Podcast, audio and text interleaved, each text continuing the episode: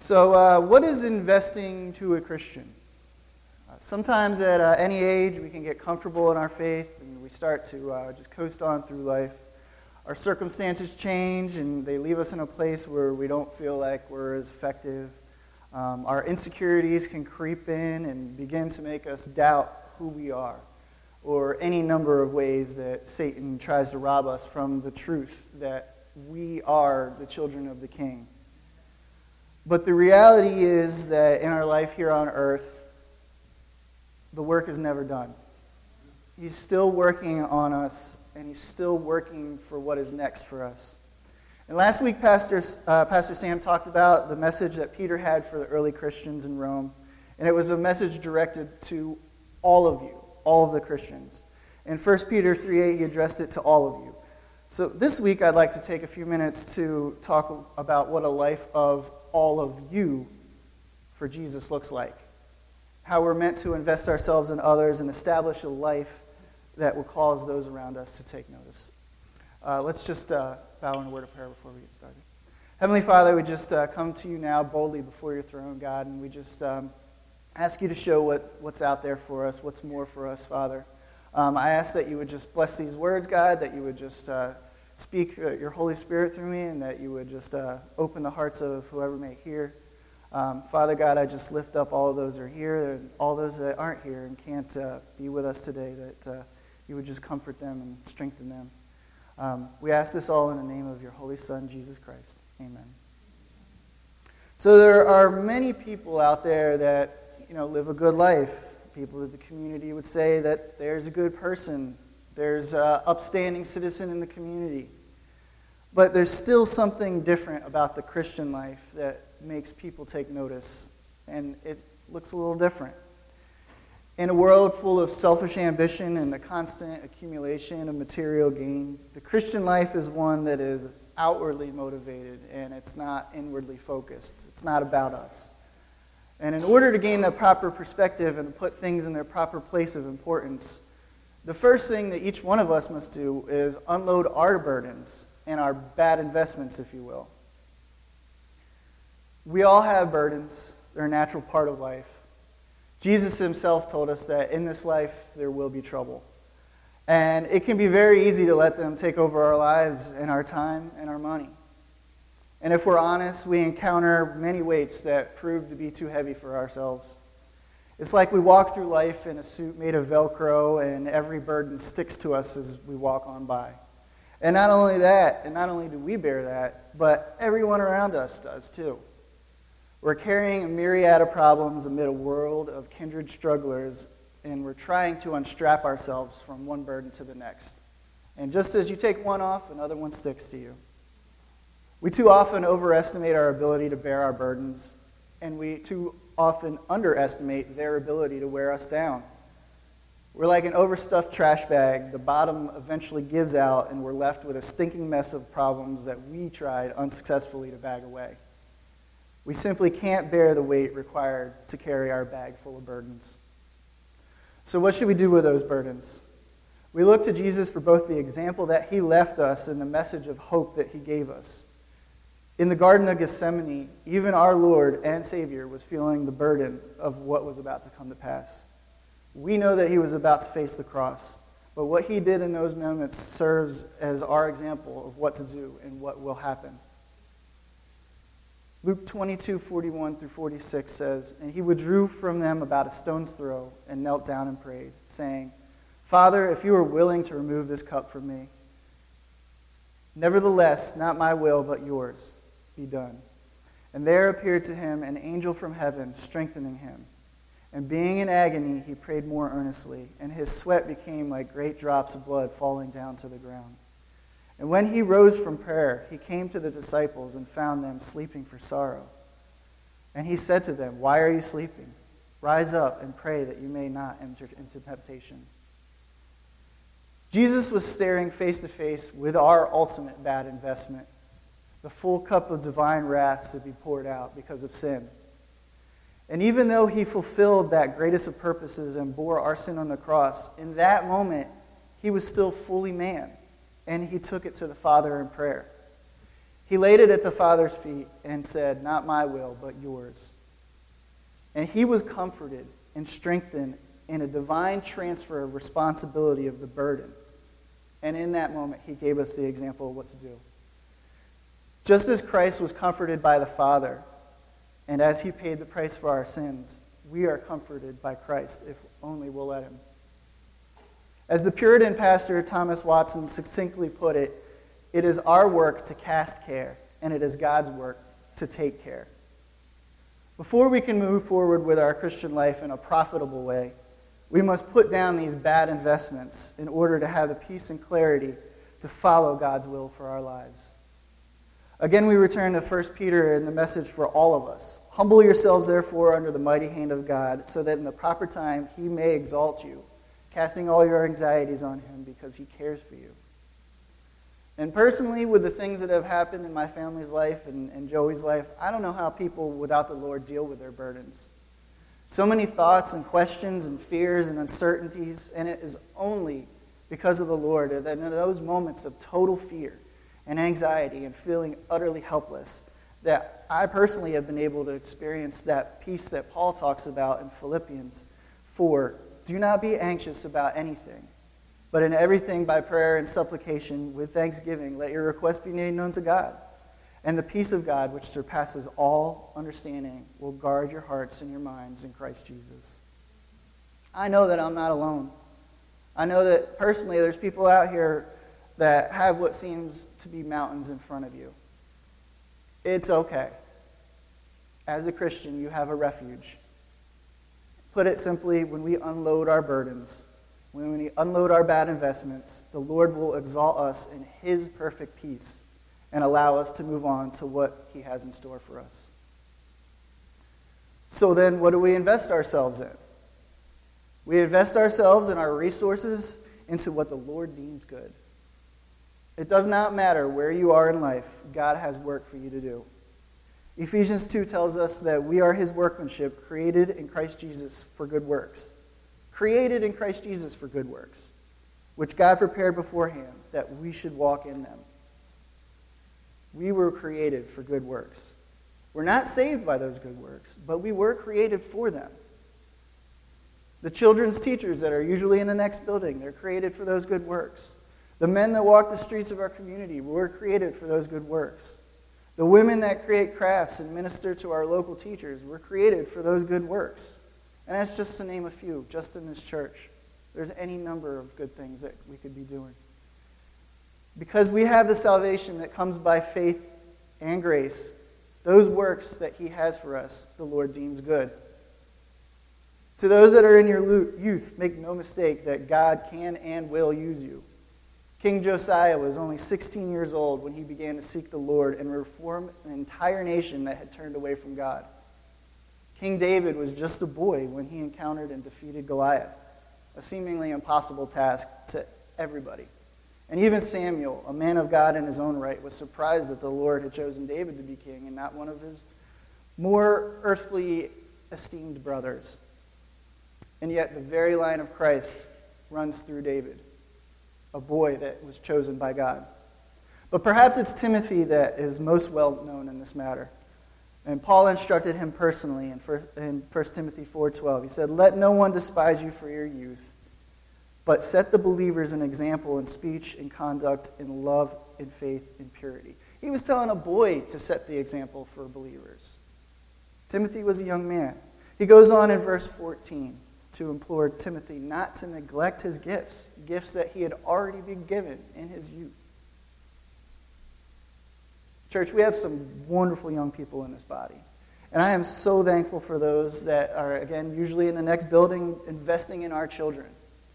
I'm thankful for those that are maturing right in front of our eyes in youth and are passing the, the word of the Lord onto their peers, onto their siblings, and to some even onto their parents and other adults.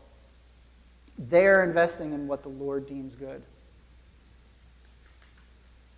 I'm reminded of the children's song, He's Still Working on Me. But the reality is that it's not a children's song. It's a song for each and every Christian for as long as we draw breath on this earth.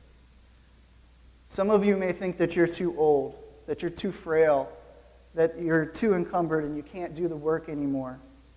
I'm here to tell you that He is still working on you. And He still has plans for you, and you are still useful. We need you. We need your wisdom. We need your example. In fact, Titus 2 explicitly lets us know that you are still needed and gives you instruction. Older men are to be sober minded, dignified, self controlled, sound in faith, in love, in steadfastness. Older women likewise are to be reverent in behavior, not slanderers or slaves to too much wine. They are to teach what is good, and so train the young women to love their husbands and children, to be self controlled, pure, working at home, kind and submissive to their own husbands, that the word of God may not be reviled. Likewise, urge the younger men to be self controlled.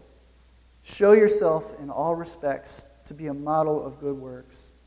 And in your teaching, show integrity, dignity, and sound speech that cannot be condemned, so that an opponent may be put to shame, having nothing evil to say about us.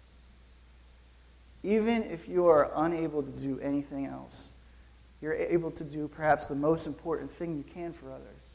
You can pray for them. We have some amazing prayer warriors in this congregation, and for that I thank you. My family has personally felt those prayers. Many of you have felt those prayers. They are prayers of investment in each other, and they show a real return. Be sure to always encourage and lift younger people up. Use your wisdom to observe and be of good help in that way. Paul again in 1 Thessalonians says, And we urge you, brothers, admonish the idle, encourage the faint hearted, help the weak, be patient with them all. See that no one repays anyone evil for evil, but always seek to do good to one another and to everyone. Rejoice always, pray without ceasing, give thanks in all circumstances, for this is the will of God in Christ Jesus for you. These are all good things, and these are all things that you can do at any age. Younger people, don't take your role lightly. Older people, we still need you, and we still need your wisdom and prayer. And then there's our stuff, the things that surround us in the lives, uh, in our lives are wrapped up in our possessions, our homes, our incomes. How does God want us to invest those? We don't look, need to look any further than the church in the book of Acts for an example. In Acts 2, the early believers went from house to house studying the word together, praying, fellowshipping, and eating meals with one another. They were investing in the word, they were investing in each other, they were building bonds that lasted a lifetime and could not be broken. Our very homes are a vehicle for evangelism. They're a vehicle for growth in spirit and in the community. They're a place for ministry to take place for discipleship to take place, for mentoring to take place. These are all things that the Lord deems good. And what about our money? Jesus spoke often about money. In fact, 11 of his parables involve our money. The Old Testament established the tithe as the standard of investing in your finances. But if we go back to that church in Acts, they went way beyond that. Some of them would sell literally all of their possessions to give to one another and to see that the gospel would be spread across their communities and indeed to the rest of the world. And of course, in our modern world, we all feel the pressures. We want to be comfortable. We want to have nice things, even if we have three small children that make sure that those nice things get messed up. we all want to have the creature comforts. But those things don't bring contentment. And in fact, they can drive us the other way. 1 Timothy 6 says, But godliness with contentment is great gain. For we brought nothing into the world, and we cannot take anything out of the world. But if we have food and clothing, with these we will be content. But those who desire to be rich fall into temptation, into a snare, into many senseless and harmful desires that plunge people into ruin and destruction. For the love of money is a root of all kinds of evils. It is through this craving that some have wandered away from the faith and pierced themselves with many pangs. So, what is our advice if we're not supposed to devote ourselves to material gain? Again, Paul to Timothy But as for you, O man of God, flee these things. Pursue righteousness, godliness, faith, love, steadfastness, and gentleness. Fight the good fight of the faith. Take hold of the eternal life to which you were called, and about which you made the good confession in the presence of many witnesses. We're to take hold of the eternal life that lies before us, not the material life that Matthew 6 tells us corrupts and falls away. I'm not standing here to tell you what you should give. That's between you and the Lord. But I do come with this advice from the scriptures. There are good investments and there are bad investments. God wants all of us. He wants our lives. He wants us to use our homes and possessions for His glory. He wants us to be cheerful givers. He wants us to invest all of ourselves wisely. Paul again tells, man, Paul has some good words for Timothy. I'm sorry. Paul again tells Timothy, But I am not ashamed, for I know who I believed, and I am convinced that he is able to guard until that day what has been entrusted to you. Follow the pattern of sound words that you have heard from me, in the faith and love that are in Christ Jesus. By the Holy Spirit who dwells within us, guard the good deposit entrusted to you. You have been entrusted with a good deposit. Invest it wisely. So, with all this investing, when do we see a return? Well, the answer to that is we see some now and we see the rest and the best in eternity. We get to share in the rewards with our fellow believers around us. God's returns do not diminish, but only multiply. Pastor Tim is sitting right there. Probably shouldn't be. I remember where I was the night that all of us were praying for him. We were an inpatient at Golisano Children's Hospital with a fresh diagnosis for leukemia. But he needed our prayers, so we invested. And so many of the rest of you invested your prayers in the middle of the night for our brother. Especially when the outlook wasn't that great. But praise God that he answered prayers and restored him wholly. And over the coming months, Pastor Tim was able to pray with me when I was feeling the burden that we carried. And today, Joey's doing well, and we're near the end of treatment, and we can share together in that return on investment in the answer to God's prayers. When we hear the reports of children that have given their lives to the Lord in VBS or in kids' clubs, all of heaven rejoices, and we get to share in that return. When someone who is sick or hungry or in need seeks the Lord because you gave to support those ministries. You get to share in that return. When you share the gospel with others and disciple them, you get to enjoy that return by watching them grow as a Christian. Those returns will sustain you, they will invigorate you, they'll lift you up, they'll be an encouragement, and they'll follow you to the end of your days. At the ripe old age of 85, Caleb was able to look back and reflect on his return.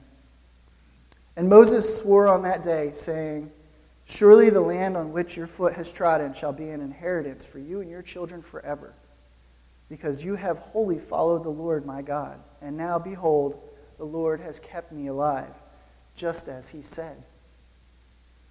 He honored those plans that God had for his life, and God honored him in return. Psalms 92 says, The righteous flourish like the palm tree and grow like a cedar in Lebanon. They are planted in the house of the Lord. They flourish in the courts of God. They still bear fruit in old age, and they are ever full of sap and green. When you give your life to the Lord and you grow old, grow old as a Christian, you do not die out. That is not to say that God gives us everything that we desire. Far from it. But he does honor us when we honor him, and he will be sure that our needs are met. And finally, for the returners, our eternal salvation. The promise that one glorious day we will look face to face with our Lord and Savior Jesus Christ. On that awesome day, we'll see our names written in the Lamb's Book of Life and the names of all of those that we invested in and that accepted the Lord and lived for Him because you invested that's the ultimate return on investment to spend eternity with Jesus. And as we close today, consider all that the Lord has for you. Are we giving him all that he's asking of us? God loves a gracious host, a selfless worker, a generous giver. Be invested in your community. Be invested in each other. Be invested in the programs that further the gospel. At the end of it all, this is all for the glory of the Lord. And everything of this world is rubbish. Philippians 3 says, But whatever gain I had, I counted as loss for the sake of Christ. Indeed, I count everything as loss because of the surpassing worth of knowing Christ Jesus my Lord. For his sake, I have suffered the loss of all things and count them as rubbish, in order that I may gain Christ and be found in him, not having a righteousness of my own that comes from the law, but that which comes through faith in Christ, the righteousness from God that depends on faith, that I may know him in the power of his resurrection and may share in his sufferings becoming like him in his death, that by any means possible I may attain the resurrection from the dead. Let's pray. Heavenly Father, we just ask today that you would uh, work in each one of us and reveal what it is that you would have for us, Father. God, I ask that you would just pour out your Spirit upon us and convict us where we need convicting, Father. Um, if we need to do more, God, if we need to give more, Father, if we need to invest in that person that, that's so close to us and we, we know that they need it. God, just give us that gentle nudge that we know that you're with us, Father, and that we can be bold and we can be empowered through the Holy Spirit. Heavenly Father, I ask that you would bless each and one of these individuals today, God, that you would just lift them up, that you would just help them to guard their good deposit that you've entrusted to them, Father. We ask all these things in the name of Jesus. Amen.